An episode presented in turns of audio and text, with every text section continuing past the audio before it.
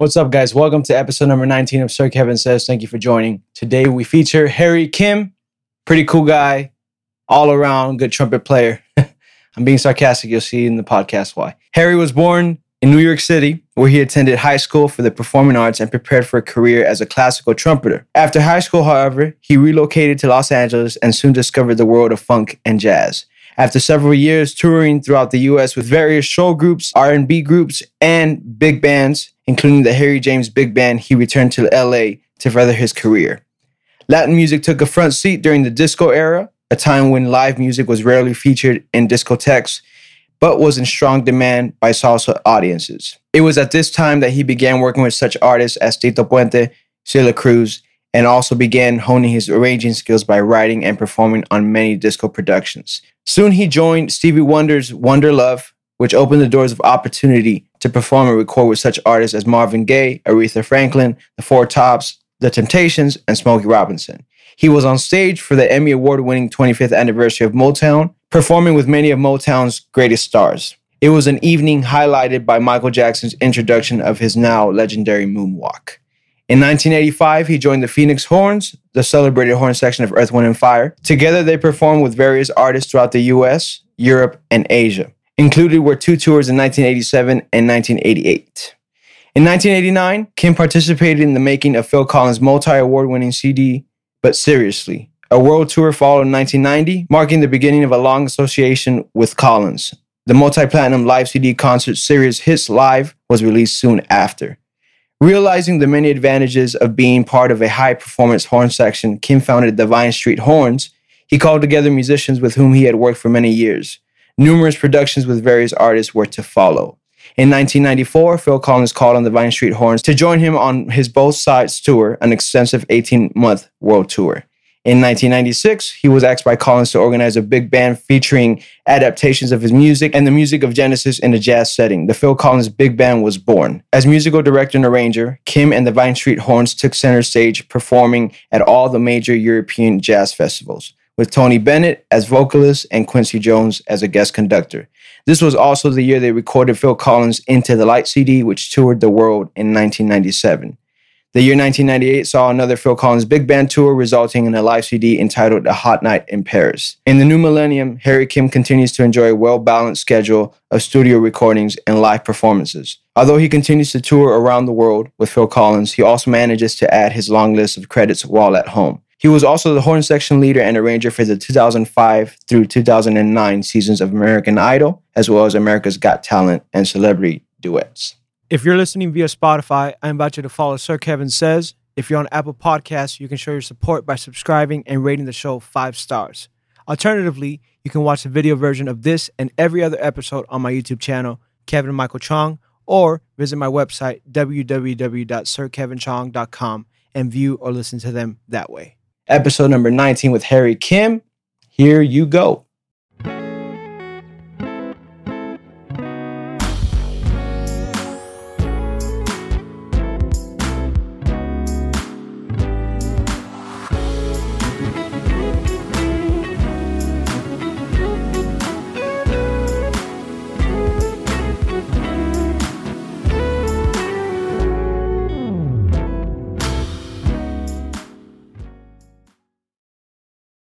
Welcome to episode 19 of Sir Kevin Says. Today I am with Harry Kim, producer, arranger, band leader, founder of the Vine Street Horns. Harry, how are you doing? I'm good. May I add, trumpet player. Yes. An overall nice guy. Yes, you're a very, very nice guy. Thank you for taking the time to do this. Thank you for coming all the way from wherever you came. Uh, the Inland Empire, the other valley. Oh my gosh. Yeah. It's hot there, isn't it? It's well, it's hot over here too. It's about the same right now. Uh, it's, it's, okay. it's a weird thing. We're having a monsoonal. Uh, what do they call it? Just it's really humid in LA. Yeah. It's very, very rare. So I know. How's it going, Harry? What, what have you been up to these days? Well, getting ready to tour in two weeks again with Phil Collins. Mm-hmm. I've been touring with Phil Collins on this round uh, about three years now. He started touring again, came out of retirement in 2017. Wow. And uh, for three years, we've been covering the world. and audiences are loving him more now than ever before. You know, I've Yeah. I've been with him for 30 years, Yeah. and it seems like he's so beloved by his fans Mhm. now. Mhm. They they love him, and the audiences are amazing. And uh, the good thing about it is because you know we used to tour. One of the things that that really um, made him feel sad all the time because critics hated him. They never wrote good reviews on him. They tore him apart because you know he he was a pop singer. He wrote great pop tunes, Mhm. and critics were looking for pioneers in the rock world. And Yeah. it wasn't his fault. He wrote hits, you Yeah. know. So it used to make him very sad. Uh, but everywhere we're going now, it's like those old critics all cacked. They all died, and all these young critics are discovering him for the first time yeah. and writing incredible reviews. It's it's really amazing to read. Yeah. Uh, uh, it's not, not like the you know the critics of past. It, it you read the reviews, or I would read the reviews every once in a while, and it, and it didn't sound like they were at the show. Mm. You know, maybe they sent somebody, or maybe they stayed for the first three songs and then they trashed them. But these people are staying and they're, they're seeing the audience reaction and they're they're also experiencing it because this really is a great show. Yeah. And uh, and so the reviews have been great. And That's he's awesome. been happy. Yeah. We've been happy because we've always felt bad too reading the reviews and Mm. they just trashed them in back in back in the day. But not anymore. He's he's a legend now. Beloved. And Oh, I mean, he- beloved. yes. That's the word. That's People incredible. love him, and his fans love him even more. And they're bringing their children, their grown children. They're all discovering Phil Collins. You know, well, I shouldn't say discovering because you know any any Phil Collins fan played the music in the house all the time, so their kids heard it while they were growing up Yeah. constantly. I hear that all the time Yeah. you know, and then uh, you know, my mom and my dad used to play this music, and now I get to hear it for the first time live, and oh, it's really outstanding. And then I feel real old. That's so Harry, where are you originally from? Where were you born? Tell us a little bit about your upbringing. I'm sure Well, everybody wants to know. I- if if you want to get into it, Yeah, let's do it. so let me tell you a little bit about my background. And sorry if it turns out to be a lot, not a little. No. But th- this is the part that fascinates people uh, all the time. See, uh, my parents are Korean. Mhm. You know, my grandparents on my mother's side were Korean immigrants that somehow, 안녕하세요. como tú quieras, chico, porque yo no hablo eso. That's right. And you're fluent in French too, right? Uh, not fluent, Yeah. but I, I, but could, you, I, you speak. I could romance a woman Yeah. in French. okay. anyway, Yeah. but um, yeah, um, let's see. Uh, my grandparents on my mother's side migrated to to Mexico, to Yucatan, Okay. as workers back there in turn of the century, turn of the last century, Mm. and they worked on plantations. Henequen was a big commodity at the time. They made rope and a lot of stuff out of that particular cactus, and they showed up, and they were. It was like slavery indentured servitude. You know, they went there and it turned out to be slave labor. And uh, so this is actually documented. This book's written on the group of Koreans that escaped from Yucatan, Mexico, and went to Cuba. And uh, were apparently only 293 of them. And uh, this, like I said, a book written, but it's all in Korean. I've never read it because I can't read Korean. So my mother grew up, born in Mexico, grew up in in in Cuba, and then she, uh, after World War II, she decided to um, be a pioneer. You know, very courageous woman. Went by herself to New York. You know, uh, and uh, she was an illegal immigrant for a while. Orale. And uh, you know, by, by the time uh, immigration caught up to her, she had kids and was Yeah. married and all that jazz. But we grew up speaking Spanish Wow. because my mother spoke Spanish, and my father was grew up in America, American, a Korean American. Mm. So he spoke English, but their common language was Korean. They had Mm. a they they both spoke an uneducated Korean, but they could communicate with each other. You know, what do they call it? Like hand me down Korean. you know. So they spoke Korean to each other. My father spoke English to us, and my mother spoke Spanish to us. So we grew up speaking English and Spanish, and uh, so and grew up in a very Latin culture in New York. Grew up in the Lower East Side of Manhattan. We were really, really poor. We grew up in, in you know those neighborhoods like you see in old movies, tenement houses, Yeah. Yeah. rat filled, and no hot water, and banging on the pipes so that the landlord would tur- turn on the. They were called superintendents back then, the super. Mm. So they turned on the furnace so we could have some hot water, but wasn't often. Uh, it was it, it was a time when it was so cold in the winter. We would have kerosene heaters in the bedrooms and stuff, and the only reason none of it, nobody died from carbon monoxide is they were drafty. They were so un. Uh, what do they call that?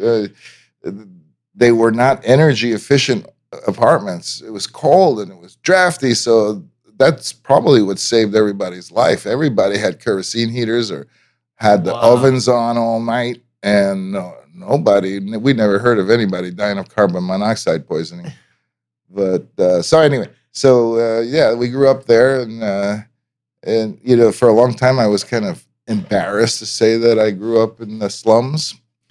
But after seeing gangs in New York and finding out how hi- historic the area I grew up in. Uh, I, I'm very proud of having Yeah. come up from there, you know, because it, it is a historic uh, area. I mean, Yeah. every every immigrant uh, wave that came through came to the United States to New York City ended up there at one point. The Irish, the Jews, the you know, e- Italians. Yeah, everybody. Yeah. You know, forget about it. Yeah. You know what I'm saying?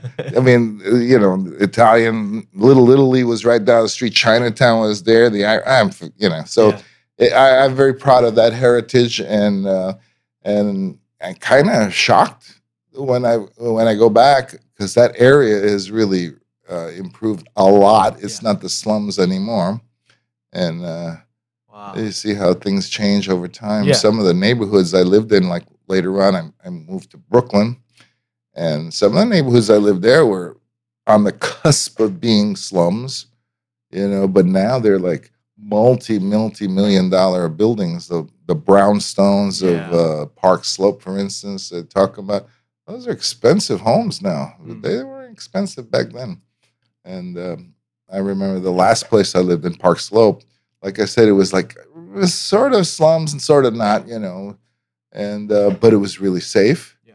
because uh, the mafia had a, a very strong presence there. So young punks like you could run around the neighborhood harassing people, you know. That's good. I was just kidding. No, no, you're good. You're good. When did you start playing trumpet? I started playing trumpet in junior high school in the seventh grade. Wow. I wanted to play trumpet because, you know, I saw this movie uh, on TV when I was 10, a movie called Young Man with a Horn, starring Kirk Douglas. But all the trumpet parts were played by um, by Harry James. And I remember being a kid, and, and it sounds weird today because children don't go through this. They're too busy with their Nintendos or Mm. Xboxes. But I remember hearing the sound of the trumpet, and I got obsessed. I had to make that sound. So I didn't get around to getting a trumpet or actually playing by the time I, uh, till I got to junior high school, seventh grade. But by then I had gotten books and learned the fingerings and everything. Yeah. So when I first picked up a trumpet, I could play a C scale, you know, and I I was really into it, Yeah. really into it. Did you learn how to read in middle school as well? Or was Oh yeah, something- it was all part of the you know the learning process. Yeah. You didn't just learn to play an instrument; you learned how to read it too. Yeah. And uh, sure, yeah. How important do you think that is? Reading? Yes. Well, um, it's kind of like this. Can you imagine going through life without reading, being able to read? Mm. You know, um, if you're going to, if you're going, if you want to be a musician, you can't limit yourself to be an ear player. There's a lot of work out there that you won't be able to do if you can't read, because you go to play with a band you're not going to rehearse in a garage for three months and learn their Mhm. songs. They're going to put music in front of you and and you're gonna have to be able to cop the style and understand and get all the right notes like in a day or two, and then perform it that night or record it. You know, you don't even get a day. You go to a studio and here's the here are the chord changes, here's the stuff, and you play it. So if you don't do that, you limit yourself to playing by ear and playing with other guys who play by ear. And unless you're extremely talented, you can't get away without reading. I know people that don't read, but they could hear something one time And and, yeah. have it down. Yeah, their retention is Yeah, it's just amazing. And not only their ear, they could they could listen to something one time and know what the chords are. They they could find it immediately. Yeah. I mean, there's very few and far between that Yeah. could do that.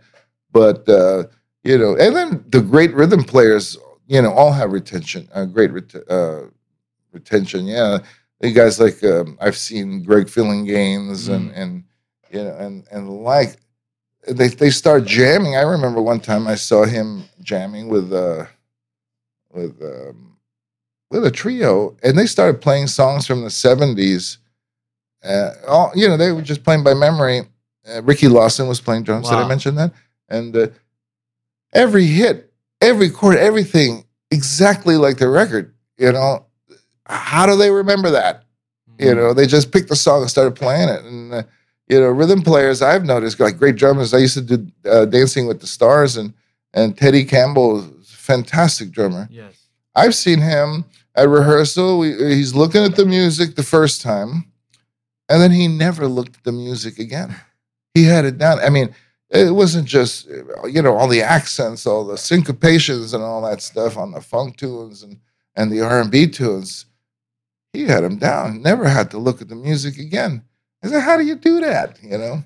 But that's a, a, a gift, you know. is. But Yeah. yes, reading is important if you want to expand your horizons as a musician. You know, if you just want to be a wedding player or something like that, you don't have to read. Yeah. But I think anybody who wants to become a musician Mhm.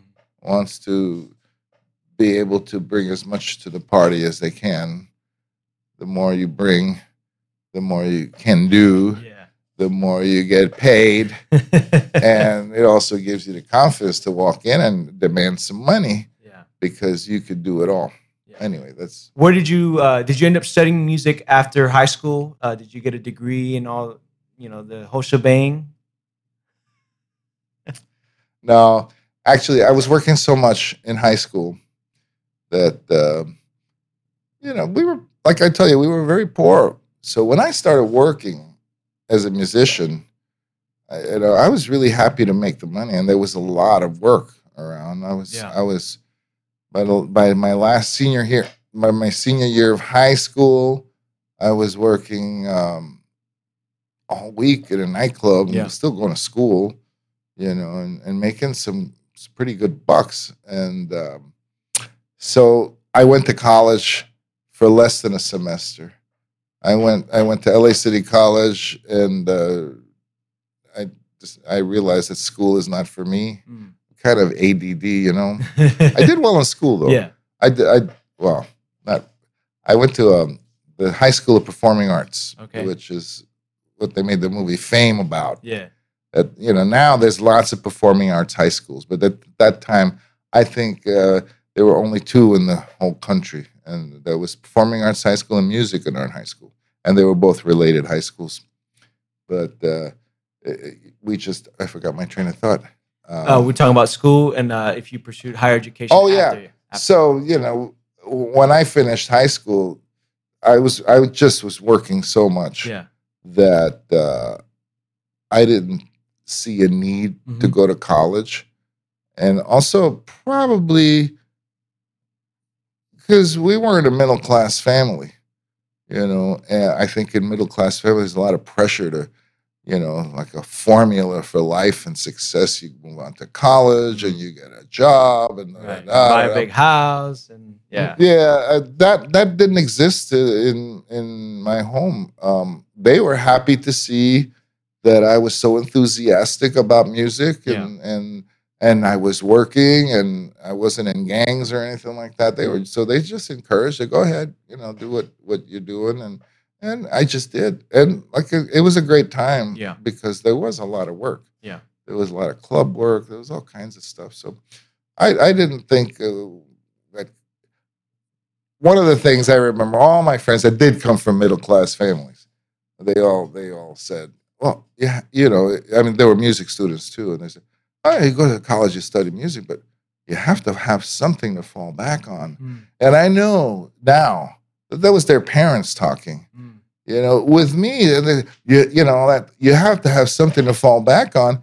And that was like betting you were going to fail. The failure was not an option because see, we you know when you're poor, you go this this is it. Yeah. I'm not. I don't have any options. I do this well. I- I'm I'm succeeding. Mhm. I ain't gonna worry about falling back on because, and then also I had this kind of innate faith that everything is gonna work because, gosh, I got through poverty. You know, uh, I mean, even today, I, I went through some uh, tough times uh, recently Hmm. when my my wife uh, got sick and eventually passed away, and uh, well, I got left with a lot of debt and the the probability that I was going to lose my house and all that stuff, which to some people that would be devastating, but I remember to me, I never had a house before. So if I don't have a house now, it's not a big deal. I've been poor before, so it's Wow. not, you know, it's not the end of the world to be poor, Yeah. you know. But I guess maybe that kind of positive outlook, you know, uh, kept me cheerful Yeah. in, in those times.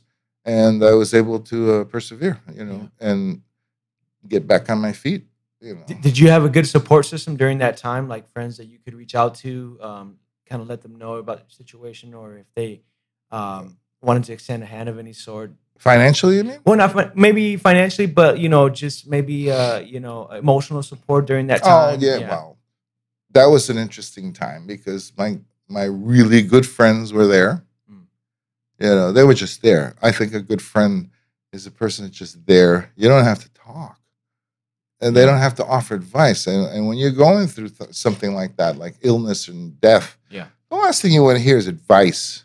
Mm.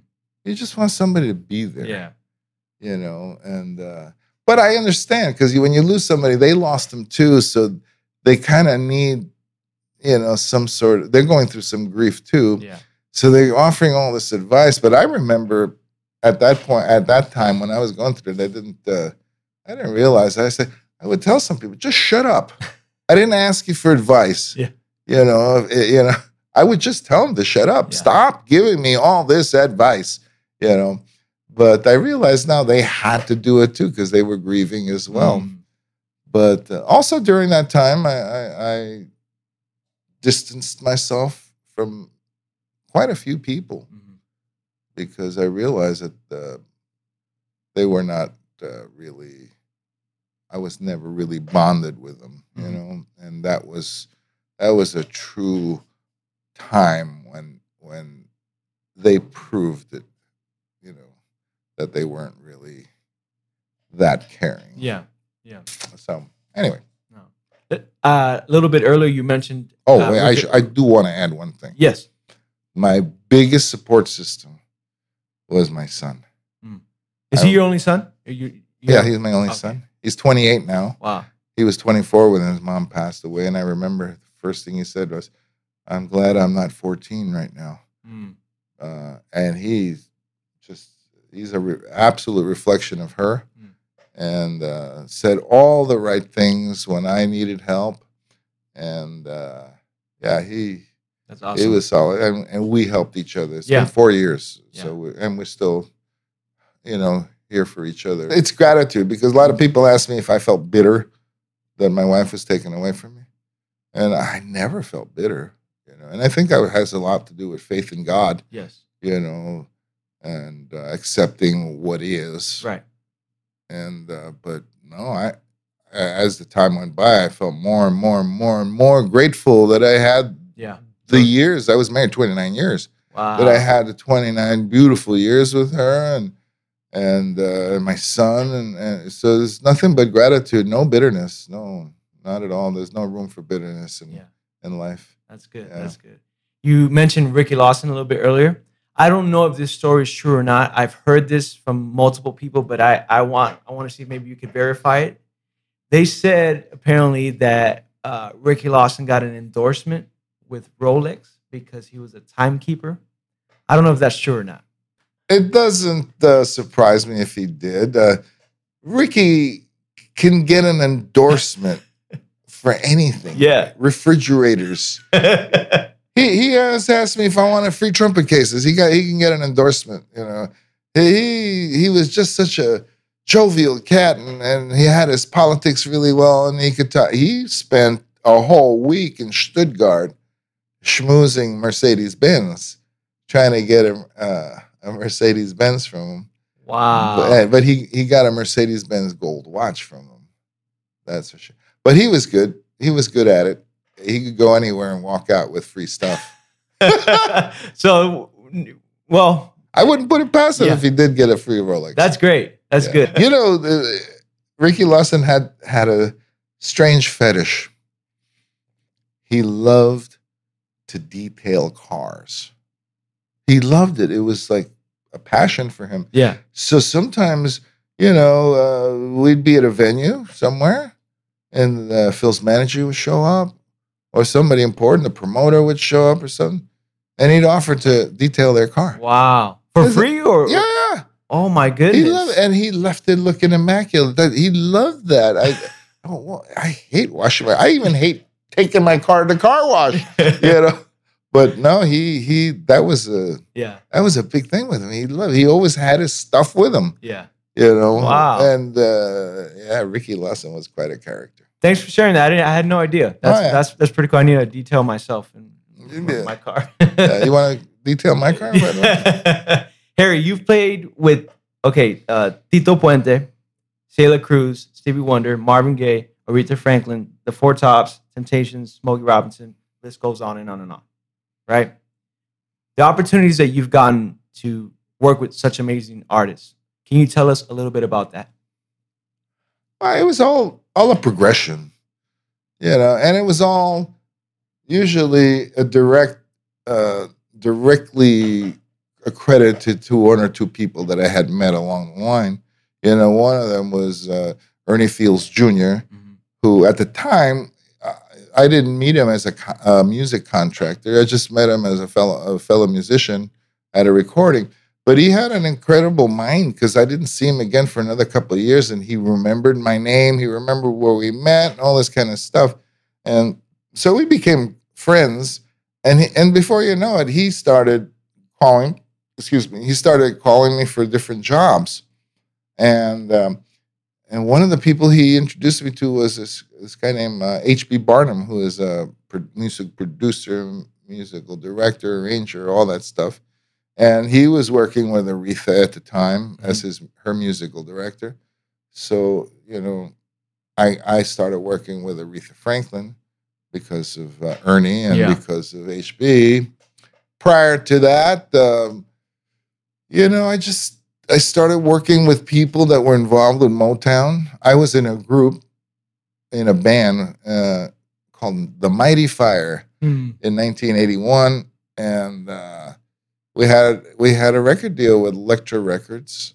We put out two two albums, albums, not CDs, albums, and uh, and somebody involved in that group indirectly was was was a staff composer for um, I think it was called Jobete, which is the publishing company for Motown.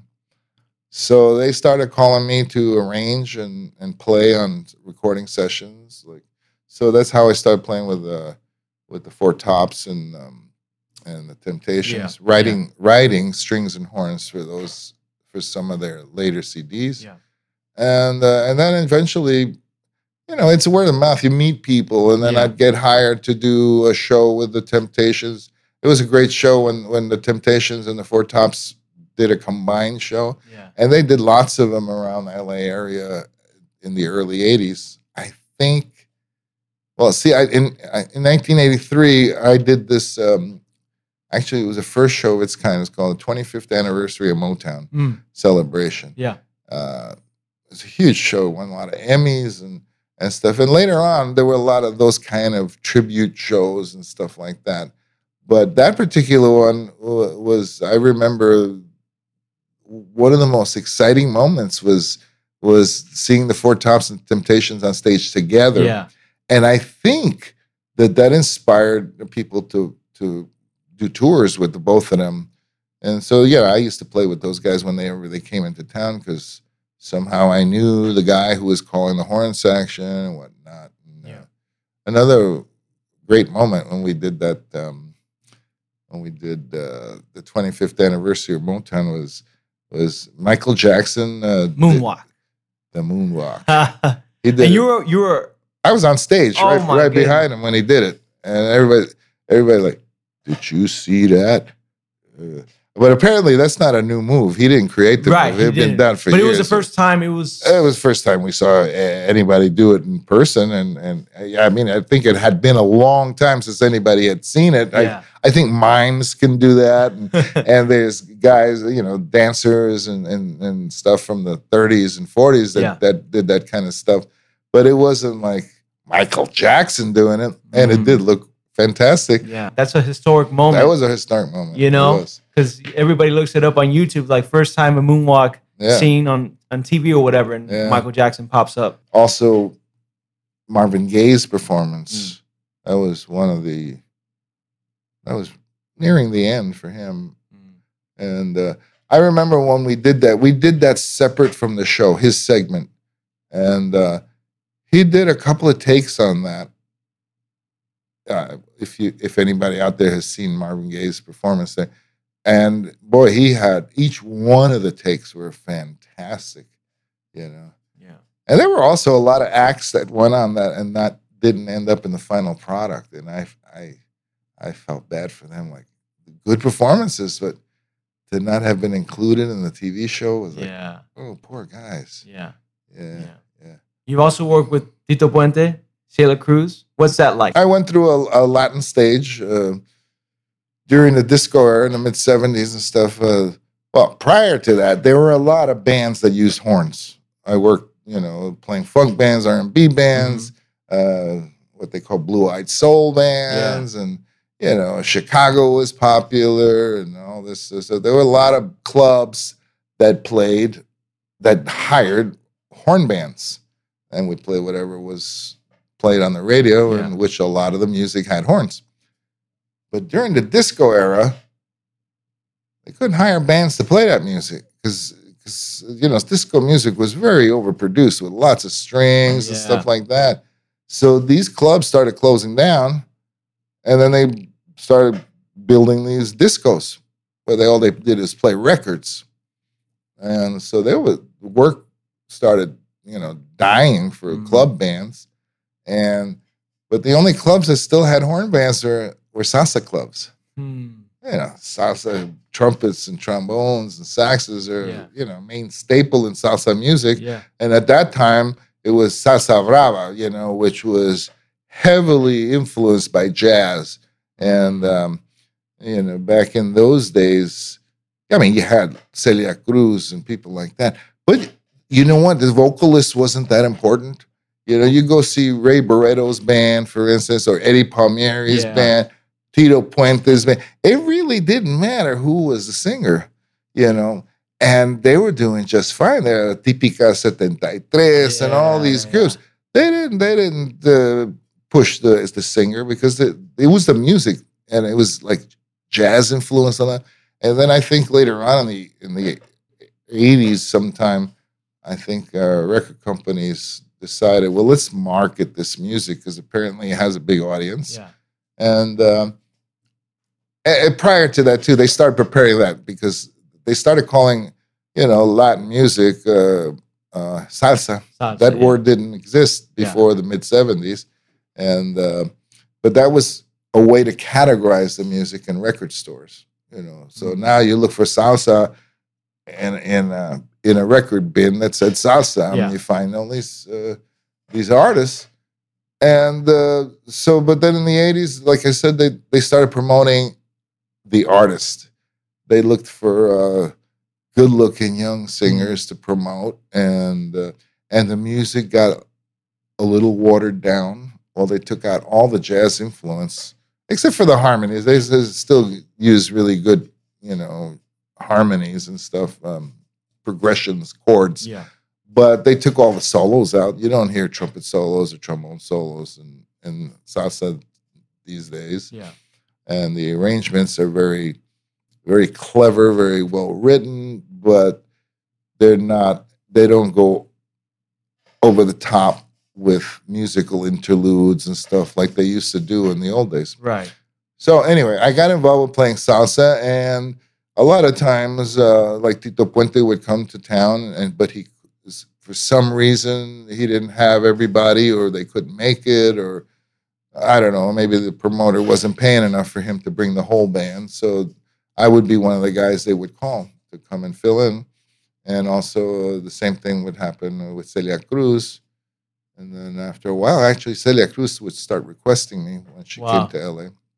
And uh, same thing with Eddie Palmieri and groups like that. Yeah. Just uh, got really active. I mean, it seems like a lifetime, but I think I only played salsa full time for about three years. But it seems like a huge part of my life. Yeah. I was working seven nights a week and after hours on Fridays and Saturdays. And uh, it was so much fun. I was in my 20s having a great time, drinking and partying and playing and all this stuff. It was really, and also, you know, uh, there was some disco recording in the daytime, and, Yeah. and I would record and arrange for horns and strings for different. Um, yeah, I was. Uh, yeah, it seemed like it was on the top of the world at that time, working in days and, and working at night. And, Yeah. you know. How So- many albums have you been a part of to date? Well, I don't know. I think if you look up my discography, you could find a lot of them. I don't know. You know, I I wish I had been on more hit records, you know, but um just a bunch, you know, Yeah. with the Four Tops and Aretha Yeah. and, and Marvin Gaye. Uh, I did Marvin Gaye's last album Okay. right before he passed away Yeah. and uh, Smokey Robinson. I recorded on Lady Gaga's one of her albums. So I, I never kept track of that stuff. Uh, but apparently, people don't have a life, and they do because my full discography is is online somewhere. I've seen it. I've seen it. It's crazy. You're like I- I don't remember doing this, and I oh I remember doing that. you Yeah. know. I played on uh, like I think I I played on a lot of Juan Gabriel's Mhm. uh, music since the seventies. You know, Juan Gabriel was an interesting guy. He was extremely creative, Yeah. hard to play with live because he had an MD because it was hard to follow him because he was so creative. He create verses on the spot Wow. and and you know add lyrics and melodies to to a verse and so the conductor had to be listening listening and then here we go you know, because he, he just he was undisciplined he would sing his heart out till he lost his voice during you know and and you know if you're supposed to do a two hour show you go three hours. He didn't care. He got into it. He was he was a amazing guy very prolific. He wrote so many songs. And but he had his his problems. I mean Yeah. he didn't give album credits. He once somebody asked him if we could have album credit and and he said well then you have to pay me you know. Kind of- Wow. you know. So he was kind of that way but i don't know if how much of that was for for show and for his, his you know to create a certain legacy about him and yeah. but I, I, I remember uh, there were fun moments and there were like, what? You know, the guy was so successful, he didn't have to be the way he was. Yeah. You know. So How many times have you toured the world? well, what do you mean the world? I I never played in Antarctica. I've Yeah. never played in the North Pole. When they say Phil Collins World Tour, Yeah. how many Wow. times have you? In 30 years, I think we went on around the world at least four times. You know, at least. And um, Did you like it? Did you enjoy touring? And I hated it. really, No, man. You know, some people do. You've seen that interview with Michael Jackson where they tell him, "Hey, Michael, just say that you're having fun on this tour or something like that," and he says, "I don't like touring. I don't like it. He's like, okay, but at least show a little bit of enthusiasm. And then he says, I love touring. Who said that? Michael Jackson. Oh, well, I don't know. See, I it's an interesting it's an interesting irony because I was I've never been the kind of person that wanted to travel or was interested in going places. I just wasn't, and uh, somehow I was dragged around the world, and I'm glad I was. yeah. Um, you know, touring with a with a guy like Phil Collins is is amazing. First of all, it's like a vacation. You know, everything is first class. They treat you really well. Nothing, and nothing. uh, The priority is is the music and the musicians. You know, so they make sure the schedules are Mhm. cool. and, You know, um, you don't have to get up early, take planes or anything. They have private planes, and, and they make sure that you, you know, you get enough sleep. Uh, we'll leave leave the hotel and go go to the airport, and and you know, when you when you have a private plane, you don't have to go through the airport. You know, you go to a private airport. You drive right up to the plane, get on. The stress of traveling isn't there Wow. you know, one o'clock flights in the afternoon and the six in the morning crap. like a lot of bands, you gotta you gotta be in the lobby at 4 a.m. to take a 6 a.m. flight. And, oh, a day after day of no, none of that. So I mean, Phil himself, uh, the artist himself, doesn't want to overwork himself. You know, Yeah. and, and it's it, it's created for fun. And plus, you know, early on when Phil was really, really, really on top of the world, uh, it was easy to bring the family because we would Mm. spend five, six weeks in Germany alone. We'd we'd stay a week at every city. We and then you know bring the family. They live out with you, and then you go to the next town. They come out and like that. You know, we weren't flying around every day. You know, and and we I remember Australia five weeks, Latin America. You know, we we would play multiple times in one week Yeah. in one city. So my wife came with me almost all the time, and and my son did all until we couldn't pull him out of school anymore. But uh, it was it didn't suck.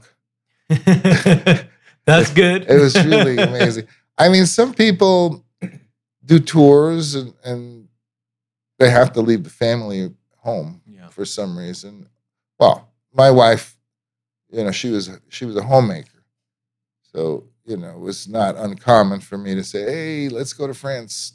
When tomorrow? Bam, we go. You know, but it's not like a lot of people have work and they right. can't take off yeah. and whatnot. And Mhm. We didn't have those um, restrictions. So a lot of people I could see they they leave town, they leave their families at home, and you know you leave for long periods of time. It it, it probably wasn't enjoyable, Yeah. but I, for me it was. That's awesome. You also formed a big band for Phil Collins. How did that Hmm. go about? Well, that started because you know um, in every in every tour, when it came time to um, to introduce the members of the band, you know it would start one way, but as the tour went on, it got it evolved into a whole thing. I remember one tour, the introduction of the guys in the band took twenty minutes. You know, and he, he it, it turned into shtick. You know, because he's he's got a comic mind, so he would it would turn into a, a, whole thing. And one of the tours, I think it might have been, yeah, 94, 95, um, the keyboard player um, decided to play background music to his talking. So, you know, this Genesis to an invisible touch, he would play it like a Vegas lounge piano player. You know, so that kind of evolved. And then before you know it, Phil said, Can you add horns to that? So I wrote kind of a big bandy for four horns, Yeah. you know. And then he he started talking about wanting to do a you know a big band because he loved Buddy Rich and he loved Sonny Payne and Count Basie and all that. So he said, "Oh, I want to do a big band. Do-" And and Phil is a doer. When he gets an idea, yeah. he gets on it right away. So this wasn't right away, but yeah, in 1996, he said, "Let's do a big band. Let's do this and this and this and this and this." And his idea, there's a whole documentary on it, the making of Phil Collins Big Band.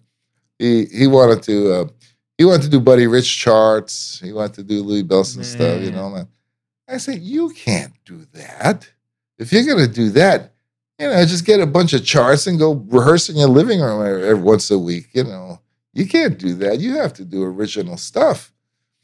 And so, yeah, like, well, let's let's try to, um, you know, let's try to transcribe or, or, or get some of your Genesis tunes, some of your tunes, you know, adapt them for a jazz big man. Yeah. So we talked about all the possibilities. He gave me every CD that Genesis ever made, every CD he's ever made, and I listened to all this stuff. Then thought, well, this these melodies are you know are adaptable. These are not, and la da. And so I don't think I needed approval.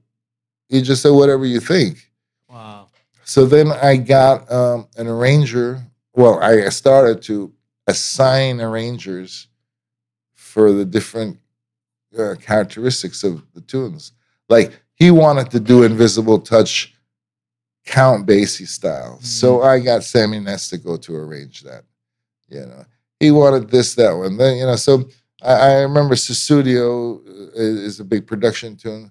So I got the guy who did a lot of the arranging for the Tonight Show band, you know, big production, and he wrote a great arrangement. And uh, and John Clayton was a great musician and uh, has his own band, um, Clayton Hamilton Big Band. He really is extraordinary. When you hear one of his arrangements, like from the first bar, the way he voices chords and stuff, you know it's jazz. This this ain't Vegas. This is jazz. Yeah. So he wrote a, a fair amount of charts that that needed that touch to uh, also to make the big band legitimate to have some serious sounding jazz. Yeah, Yeah. You know, there's a lot of big bands out there, and like I say, a lot of them sound like Vegas and yeah, hey, hey, you know. But uh, yeah, John Clayton added the the legitimacy of jazz to the big band. So we had all this stuff, and and and Phil doesn't read. Really? Right. So we we we uh, this is the one wonderful thing about having money. You know, he said, "How much is it going to cost for you guys to record it in L.A. and then he could have the tapes to, to study the music from?" Oh well, okay. So we got a budget together and went to a studio, and I hired a whole bunch of guys to record the music, and uh, and then sent them the things, and and then he started practicing because he can't read.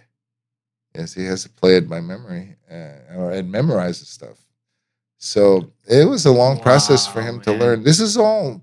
This is all in that documentary, the Yeah. making of the Phil Collins Big Band, and uh, he was going nuts because he didn't think he was going to be able to learn it at first, and he did because he's got great musical instincts Yeah. you know, we rehearsed a lot with him. First, with just the rhythm section and the four horns, the Vine Street horns.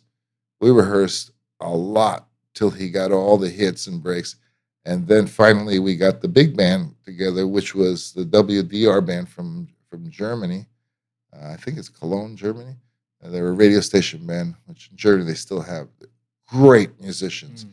really great band. So anyway, so they they did the first uh, tour with us, and uh, yeah, well, I think it was ten weeks or something like that. We toured all over Europe, played all the great jazz festivals, Yeah. and um, and then then we did it again in '98, and um, this time he because when we played Montreux Jazz Festival in 1996, he met somebody through Quincy Jones, who used to be a professor, the head of music at Northern Illinois University. Yeah. So he made that contact, and then when we did it in '98, he called him to put together the horns, all the fill in the blanks in the big band, and so he called um, a bunch of his alumni, who, to my surprise, were great, great, great musicians. You know, because Yeah. a lot of times people become college professors and stuff, and and they don't practice as much. And man, these guys came; they were roaring musicians, and all professors in different universities around the country. So we did a 10 week tour of that and we recorded a CD which is that hot night in Paris, Mm-hmm. and uh, it was it was very cool. It was fun, and uh, you know, I will put this on record and say it was probably the highest paying big band gig ever on earth for some of us. Yeah, yeah, you know. yeah. Uh, I never told that to anybody, but there it goes. Well, it's on record now. I so- remember when uh, this is years ago. They were talking about Buddy Rich. He was a side man. He was playing drums for Harry James Big Band. It was like the highest paid side man, you know, in, in history. A thousand dollars a week. This is like, in the- Oh man, this is like in the '60s, which which is probably a lot of money Yeah. in the '60s. I mean, you could you could live on 150 dollars a week back then. With a thousand a week was uh, sounded really extravagant. yeah. But uh, the kind of money some of us made on the Phil Collins Big Band was was uh, I'm sure record shattering. but it was never documented. Yeah. what characteristics would you say a successful musician should have? Hmm. Well, most of which I don't have characteristics. I think number one, uh, to be a great team player, be able to work well within a group. Uh, I'm not always a great team player, which is one of the reasons I I've always had horn sections that I work with best because uh, I grew up with a ghetto mentality. I, I did. I didn't, You know, I think maybe if I would have gone to college, I would have learned protocol and picking order and stuff like that. One of the biggest mistakes I made in my early days doing studio work and stuff. I walked in with all this enthusiasm from having done things a certain way all my life. You know, hey, uh, maybe we should phrase it this way or maybe we should play this note long or this note short and uh, that voicing doesn't sound good let's change it when it wasn't my place to do that you Mm. know i wasn't doing that to call attention it just didn't sound good to me Yeah. but uh, protocol there is you got an arranger who arranged the thing and you just shut up and if there's something that doesn't sound right he has to change it and, uh, but no so anyway i always kind of was drawn to creating jobs myself with my own horn section Mm. doing the writing so that I didn't have to um, sit there and not that I was a snob, but I always wanted the best possible Yeah. product. Yeah. You know, Excellent. yeah, I just wanted the best possible product. And a lot of times, you know, I mean, I've worked for great arrangers where it sounded great, you know, but then also I've worked with arrangers that were keyboard arrangers and, and really didn't have an, a full vision of what horns can do. So then you say, listen to this, you know, and you might change the phrasing or put an effect in a, on a note. And they go, oh, that sounds great. Yeah, let's add that in there. You know, they didn't know you could do that. You know, there was a long period of time when arrangers, you know, especially when uh, sequencers and all that came Yeah. into play, you had these keyboard players writing horn arrangements and very uncharacteristic like horn parts. So anyway, but that that's one thing. Teamwork, uh, punctuality, all the professional stuff that uh, that any particular career would would require. Yeah. Um, um, your appearance, you know, dress for the job you want, you know.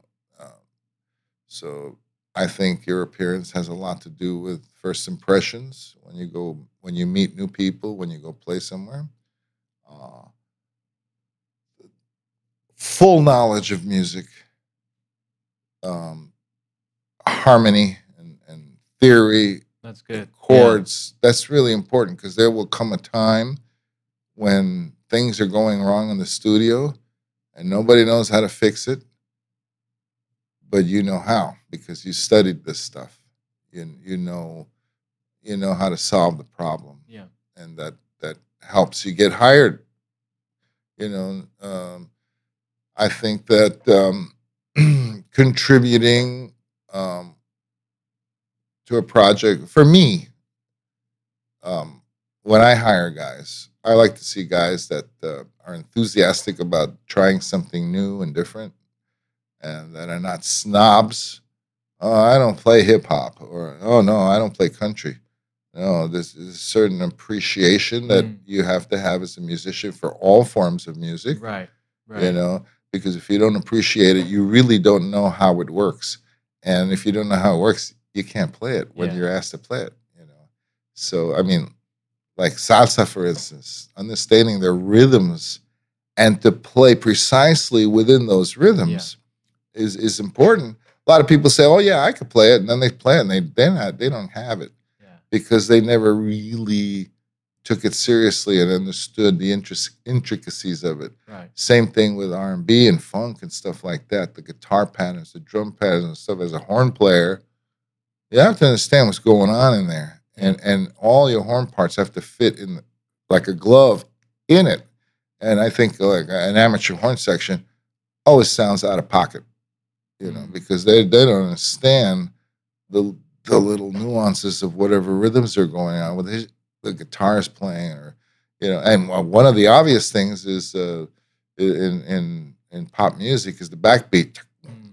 Two and four. yeah and then you know you have a horn section that's not really you know um, knowledgeable Yeah.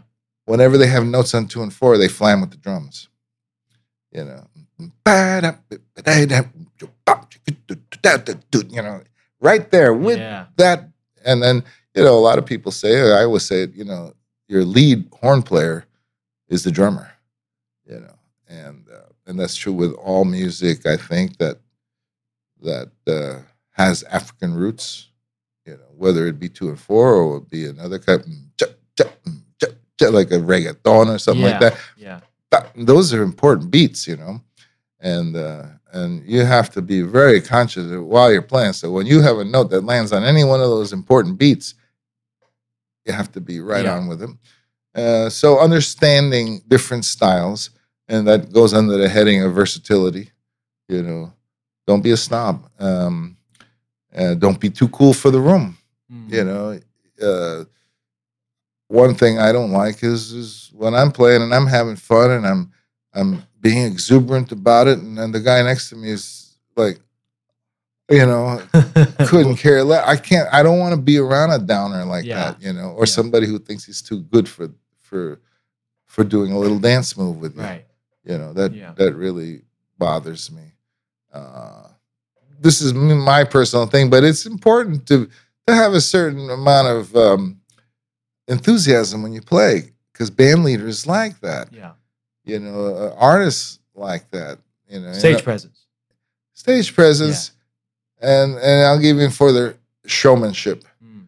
showmanship is something that that has to come from the heart because you're so involved in the music uh, use the word engage you get so engaged in your music man when you hear the drummer and then the fills and then your body starts to move and you go yeah baby and then you start playing you know it, it encourages the drummer. Yeah. and it encourages the bass player. Right. and, and and every it's it's contagious. It goes around the band because you're having such a great time and you're encouraging each other. Ultimately the artist gets encouraged. He doesn't know it but he's getting excited because of me. Yeah. Yeah. you know what i'm saying?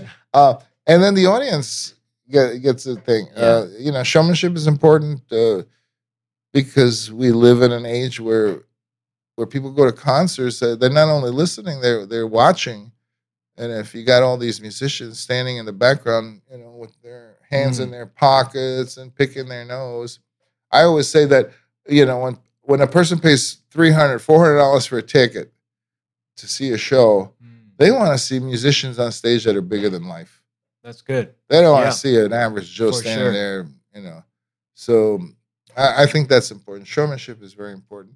You know, the complete knowledge of your instrument, and um, and I, I could go further on that, but I mean, those are the basic things: Yeah. getting along with people. You Mhm. know, um, oh yeah, the people I pick to travel with me have to be able to you know you when you're traveling on the road it's a family Yeah. everybody has to has to get along and i've made the mistake of hiring the wrong people sometimes and go oh what am you know because they create friction and stuff like Mhm. that so it, it- that's important to be able to to get along with everybody and um, just be a sharpshooter.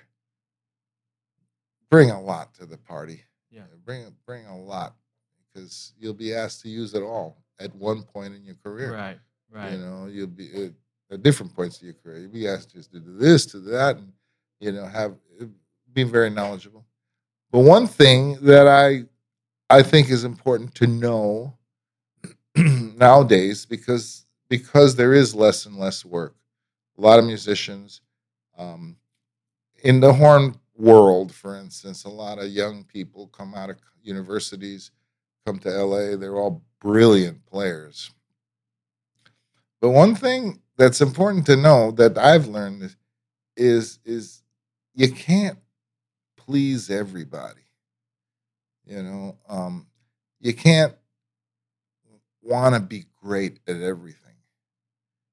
You know, you have to you have to identify what it is about your playing that is special, and and see if you could emphasize that because that's going to separate you from everybody Mm. else. You know, it could be your sound, it could be your concept, it could be your. I mean, it's great. Like if you have four trumpets, everybody plays the same, great. But there's got to be a time when you you have your own approach to it, and right. that's.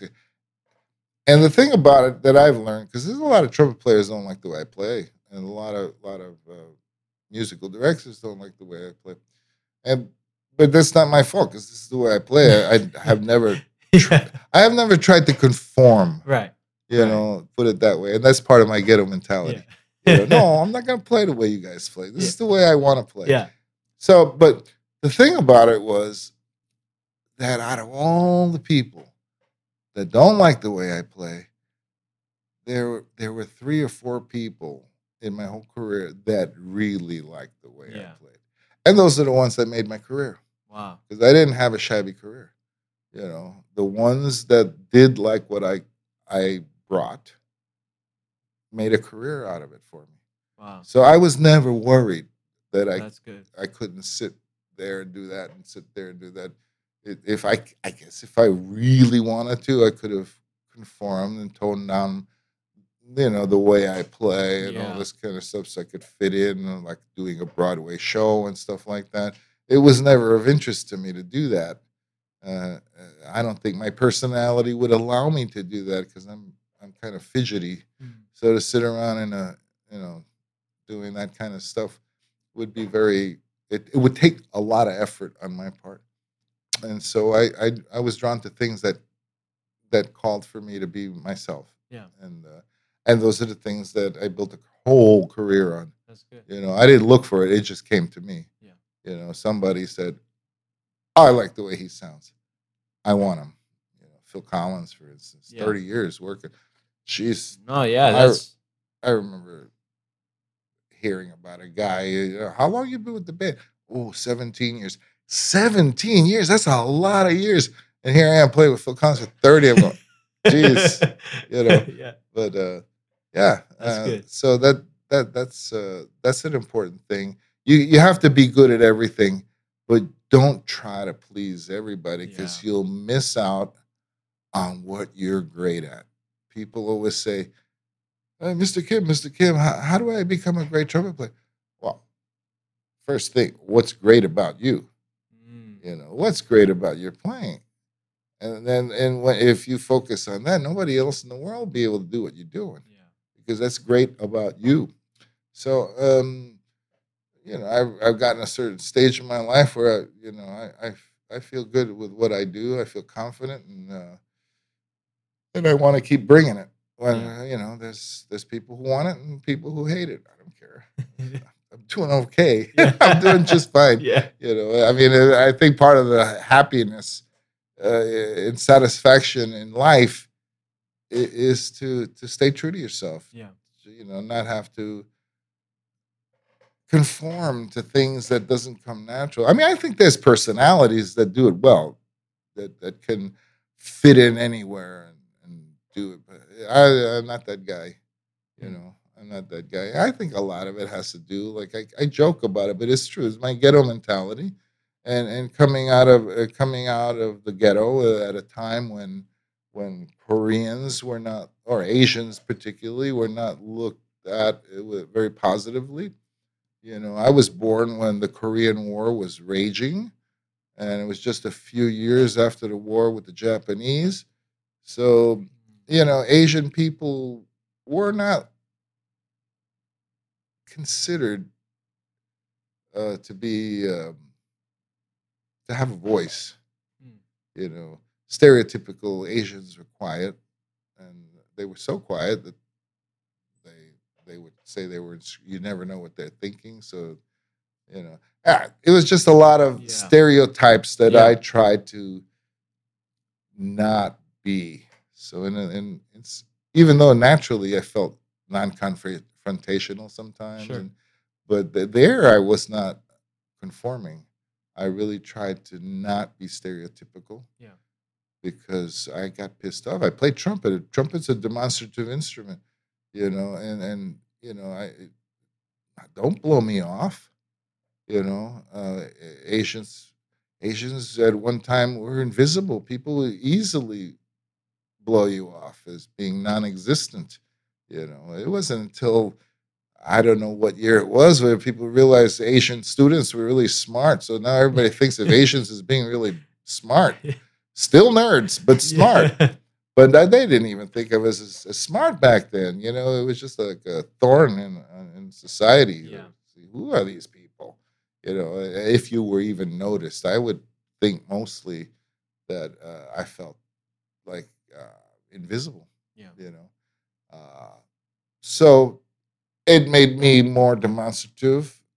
Also, with my Latin uh, being mixed with the Latin culture, Yeah. it, it helped me because I, I felt like I had a certain kind of identity Sure. and it and it it it was very compatible to the way I am myself, you know. And so um uh that had a lot to do with it. That's Just just coming out of my shell and and and not caring if I fit in or not after a while. You know. Yeah. So that's that's my story about about uh, music and you know trying to figure out what you do that's different from Yeah. everybody else and and uh, that's I think that's most gratifying Hmm. when you get a chance to be that way to play music that you right. love and make a living and and have fun on stage you know some of the shows that we well a lot of the shows we do with Phil Collins for instance you know when you walk off that stage it feels like like when you see a tennis championship where where the guy who wins or the girl who wins just throw herself on the ground in in in uh, gratitude because that's what it is when they when they throw themselves on the ground after uh, winning one of those uh, huge championships it's, it's gratitude Yeah. they put so much effort into this game and, and to get to that part, you know, at that point, you know, there's so many games before it that led up to that championship Exactly. game. Yeah. And they they just throw themselves down. That's what it feels like when you finish a concert that's Mhm. really fulfilling. You just want to throw yourself on the ground say, Thank you, God, for the opportunity to do this. You know, it's it's that intense. You know, you don't get that all the time when you're when you're in the music business yeah. but I I'm addicted to it. I need to have those, even if I, even if I pay play uh, or accept a low paying salsa gig at a local club. If I can walk out of there going, yeah, it's so much fun. you know, it's worth it. It's it really is worth it because I thrive on that. My my my whole existence thrives on that. That's good. You know. That's so good. anyway, Harry, what do you think about the current state of the music industry? ah, well, you know, I'm I'm not the ki- the person to to talk about that because I've never worried about stuff. I know that music industry is in really bad shape right now because nobody's selling records. You know, only like there's this small percentage of top high end people that are selling records like Beyonce or Yeah. Taylor Swift and stuff like that. But your average person that maybe 20 years ago would have been selling a few million records, I'm selling nothing, you know. And um, you know, of course, a lot of it has to do with technology. You know, people could rip off your music, and, and they, found ways to to to play your music without having to pay a whole lot of money. And uh, I think it's. Um, I think it's a drag, but but see, I'm not involved in the writing of music, or the writing songs and stuff. But if I was, I'd be really pissed off that I'm Yeah. not getting paid for that. Uh, you find that artists are all touring now because they're not making the record sales Right. money, and Right. there's still big money in touring if you draw people. Yeah.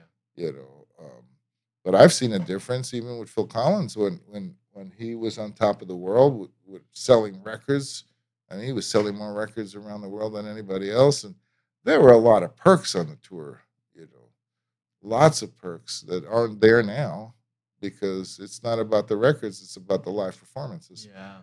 and I mean it's still wonderful, but some of the perks are, and I know not to expect them. It's it's kind of cool, and uh, but the music industry is tough. I mean, um, politically speaking, um, the union busting uh, has hurt the music business. It's every man for himself. Um, they're doing a lot of the people who are standing firm in in LA with especially with films and stuff like that. They're not winning because companies are just taking their music and recording it in other places like like Prague and you know or states that have uh, no uh, unions are not allowed in so they their orchestras and stuff don't don't have to file a union contract you know it, it, i think it boils down to um, a certain amount of bean counting. You got these accountants that are hired to to get things done as cheaply as possible. Right. Right. Nowadays, everybody, but it doesn't mean they're not making money. They just want to do things as cheaply as possible. I mean, I know that there was a there was a dispute a friend of mine had about doing something for a movie, and uh, it was going to cost the producer $75,000 more to do it through the union. And the movie was probably going to make huge profits. And, and he pointed that out to the guy. He says, it's going to cost you just $75, $75,000. And he, Yeah. sa- he simply said, that's $75,000 less going into my pocket. And he just did not care about getting this thing done through the union. Uh, so it's kind of like the climate, uh, the way things are being seen today. Um, you know, in in in the event world, you know, it used to be event world means uh, like corporations. Big corporations used to have events all the time, parties and Christmas parties and and and all this kind of stuff. Where they spent a lot of money uh, on entertainment and big banquets and stuff like that. You know, they're just not doing it anymore. Yeah. It's not like they're making less money. Big pharma and, and big, huge uh, insurance companies, you know, these big parties they used to throw, they're not throwing it anymore. And uh, partially because they don't want to make it seem like they're making big profits, show off. Um, but if you look at their numbers, they are. They Yeah. just they, they, I, they just figure, well, why do we have to do this? We don't need to spend that money. And uh, so a lot of the musicians who used to work a lot of private events are not doing them anymore. Yeah. Um, it's it's it's something that if I was, well, if I'm gonna, you have to you have to really think hard if you wanted to become a musician nowadays. It's really hard, but the person that really wants to do it will not be worried or consider any of the the uh, obstacles in front of them Exactly. because I think that a real musician, like anything, they have to do it. It's not just that they want to do it; they have to So be. it's a a certain drive. Y- yeah. Yeah. It doesn't matter if I'm poor the rest of my life. I have to do it. You know. And uh, it's one of those. I- People ask me all the time, you know, the people that are no longer in the music business that maybe played in college and stuff, and they say, "I often wonder, I often wondered if I kept playing, if I would have been successful." And my answer is, "No. If you could be talked out of it, you wouldn't have made it." Because you know you cannot be talked out of it. And then you just go and go. Yeah. you can make your life miserable or your life could turn out amazing Yeah. you know? Uh, there's no guarantees of anything but it, that's what makes musicians and artists so special you know? Yeah. because it's it's um, like they say devil may care. I don't care. I just have to play music. I have to do it you know? And well you know you won't be able to support a family and then you get all this stuff from parents and people no you won't be able to do this you won't be well it doesn't matter because those those those become luxuries in a way having a family is a luxury you know Mm. and and uh, but one day it happens and you find yeah you can afford it and uh, it, it, it can work Yeah. but you have to have a lust and an obsession for it because if you're halfway through yeah you'll quit somewhere somewhere along the line and you don't even have to worry about that because when that day comes it'll just happen you know you say oh i've had enough let me go go work at costco Yeah. you know? yeah you know so it's it's worth a chance one way or the other you're not going to die Yeah. you know but if you have to do it do it Yeah. you know That's good. That's Yeah. good, Harry. Name maybe two or three accomplishments that you are really proud of. well during my musical career but has nothing to do with my musical career is fatherhood raising my son Yeah. you know i think that thinking out of the box has been able to enabled me to offer him insights on life uh, and hopefully has given him certain freedoms that you know it's not like all right it's a cookie cutter life. You, you go to you do good in school you, you you go to college you get out of college you get a job and you do this and you, and you get your promotions and like that and it, ah that that really gives me the EBGBs to think that my son would do that. You know my son is in a creative field and much like me and he loves it and, and if anything i feel proud that i can offer him that. Mm.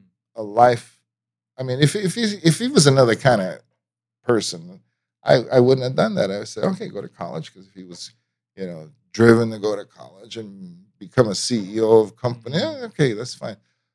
But my son had very artistic um, characteristics right from the beginning. I said go enjoy it Wow. you know and one somehow uh, it'll work. It'll work that's one thing uh, for me it's the same thing. I'm really proud that i had um, a very um, free sort of lifestyle. You know i um i did what i had to do because i wanted to not because i had to. Mm. you know i i practiced i learned about music I, and then i went out and played it was just i'm really proud of that and and a lot i i think of myself as as forrest gump. Yeah i i didn't plan on anything. Things just happened you know? I was in the right place at the right time. Right. i don't think i'm nowhere near as talented as some people out there. I didn't network like other people have and i'm not socially graced like a lot of people i don't i don't advise people to be like me lazy. But i'm not kidding. I just you know just kind of going through life and one thing one thing leads to another another thing leads to another another thing leads to another.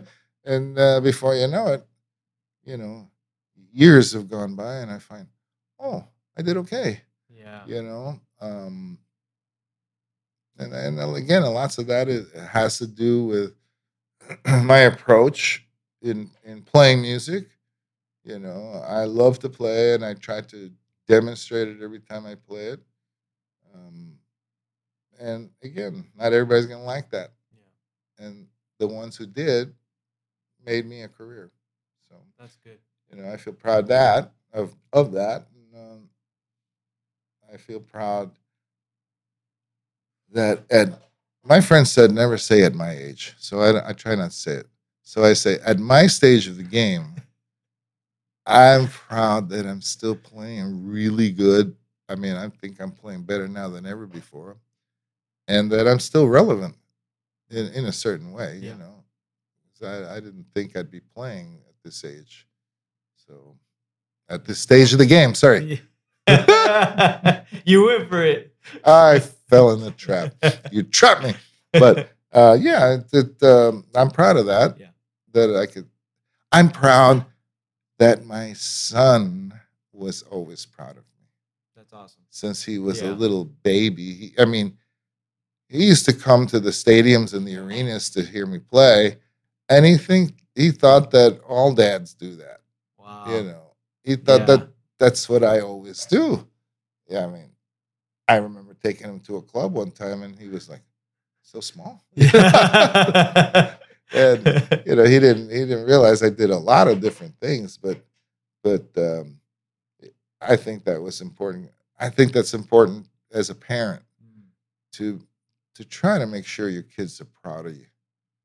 You know, and and I'm gonna drift off way here, but Do your but one of the things I think that happened in in in some parental experiences is that maybe because of the way they were brought up, what they've seen or something, they treat kids like kids. You know, they treat children like, ah, what do you know? You're a kid. I think it's really important to validate your child, even when they're little. Give them responsibilities to choose which food they want. You know, give them a choice. Don't say, "What do you want to eat?" Yeah. So you want to eat this or you you want to wear this? You want to wear that? You know, from like babies, Yeah. in on a on a high chair. You know, you give them the responsibility to choose, and they start to build this this feeling of self esteem that oh, I can choose, Right. and then listening to all their opinions, as stupid and childish as it may be, give them a chance to vo- uh, voice it and Yeah. and, and and comment on it, you know, because this child will grow up feeling so safe and so validated by the parent that when they get to that age of rebellion, they won't look for validation outside of the house. Wow. That's what happens. Yeah. Oh, their friends say this, their friends say that, and they're the coolest out there. And you, you that's how parents lose their children because they they ignored them all their life Mm, treating them like children. Yeah. And then when they get to that certain age, adolescents, 14, 15, 13 years old, they're still treating them that way.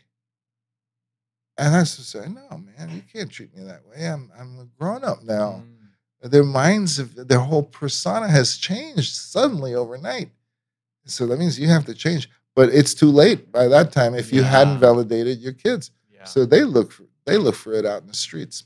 Yeah. So I'm really proud of that. And a lot of that That's had to awesome. do a lot of it had to do with my wife, who's a natural child psychologist.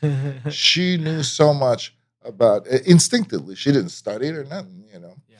And so, you know, I see it with my son. We're like, we're like really close. And he's always been a good guy. He's got a good heart. He's a good husband, you know. So anyway, I'm That's proud good. of that. That's good. And uh, I don't know what that has to do with music, but you raised him obviously, so you know you're proud of that, and he's proud of you for what you've been able to do. it makes me feel really happy when Yeah. when I I see that he's proud of me. That's good. That's good. Harry, any last words of advice that you have for aspiring musicians? What's some words that you would like to share with them? Uh, don't stress. Things will happen one way or the other, whether you stress or not. You know, everything happens for a reason. I know that's a corny thing, but uh, everything will happen. I think you should have faith in in God. You know, because ultimately, I I really believe that you don't have a lot of control what happens in your life. It's grace of God. It Mm, just you That's know, good.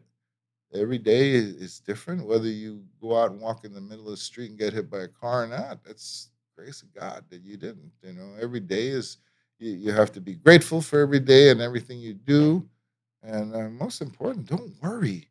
I I I remember going through periods of times, uh, like when I was a teenager, and it wasn't even worry; it was wondering if I would ever be a musician, a professional musician, mm. and it was a fleeting thought. Uh, I didn't worry because somehow I felt very positive that things are going to work out. And so I tell people, no matter how much you stress, um, it ain't going to make a difference. Yeah. So just make moves towards a vision. I think it's important to have a vision, you know, um, a detailed vision, and not about the house you want to live in and the car you want to own, but a vision about a condition of life. Wow. Like, I want to feel grateful for everything. I want to feel uh, that every all my efforts have paid off, not monetarily or materially, but in my own heart. Mm-hmm. Say, I really feel good about what I just did. You know, I think when you are good at something, one of the the uh, natural perks is money. I really think so. I never worried about money, and I still don't worry about money. And it seems to draw in more money the less I the less I worry about yeah, it. Yeah. It, it just that way. And money isn't isn't everything, as they say. Right. You know, you want to you want to be able to to care for your family. That's relative, also. What Mm-hmm. what are you talking about? Drive your kid to the soccer game in a Mercedes. You should be just happy to be able to drive your kid to the soccer game. Yeah. Period. He don't care what kind of car he's in. Yeah. You know, so be a good parent. Stop thinking about the Mercedes. You know, I grew up in a tenement house, rat filled and cockroach filled. I don't worry about a mansion. I still grew up. It didn't affect, you know, give your kid the best you can, but it's not the end of the world if you can't live in Bel Air. right. You know, the, the attention, I think a lot of this can be easily seen. The attention you give your children is what makes happy children, not the Yeah. material things you give them. Right. You, you start giving them all this stuff, they grew up to be spoiled and then grew up to be vicious corporate people, you know, Yeah, vicious. Yeah. You don't want to perpetuate that kind of crap in the world yeah. you know so that's another accomplishment you could say or i could say that i brought a really great human being into, the, world, Yeah. you know uh, so yeah don't don't stress That's good. don't stress Awesome. it, it things will happen yeah Harry, thank you so much for your time. all right now get out of here Episode number 19 with Harry Kim. Thank you so much, man. That was great. thank you thank you Yes, very much. of course, it of was course. fun Yes. and uh, you know it's it's for an introvert like me it's usually very difficult to talk Man. but you are just so great at it. You just dragged all this information. and you, thank you very much. Also, thank you, Harry. That was All right. awesome. Yeah, next Episode 19 with Harry Kim. uh, next time bring pizza. Yes. Okay. will. Bye. Welcome back. Thank you for checking out episode number 19 with Harry Kim. Hopefully you enjoyed it. Episode number 20 comes out next week, so make sure to tune in. Have a great week.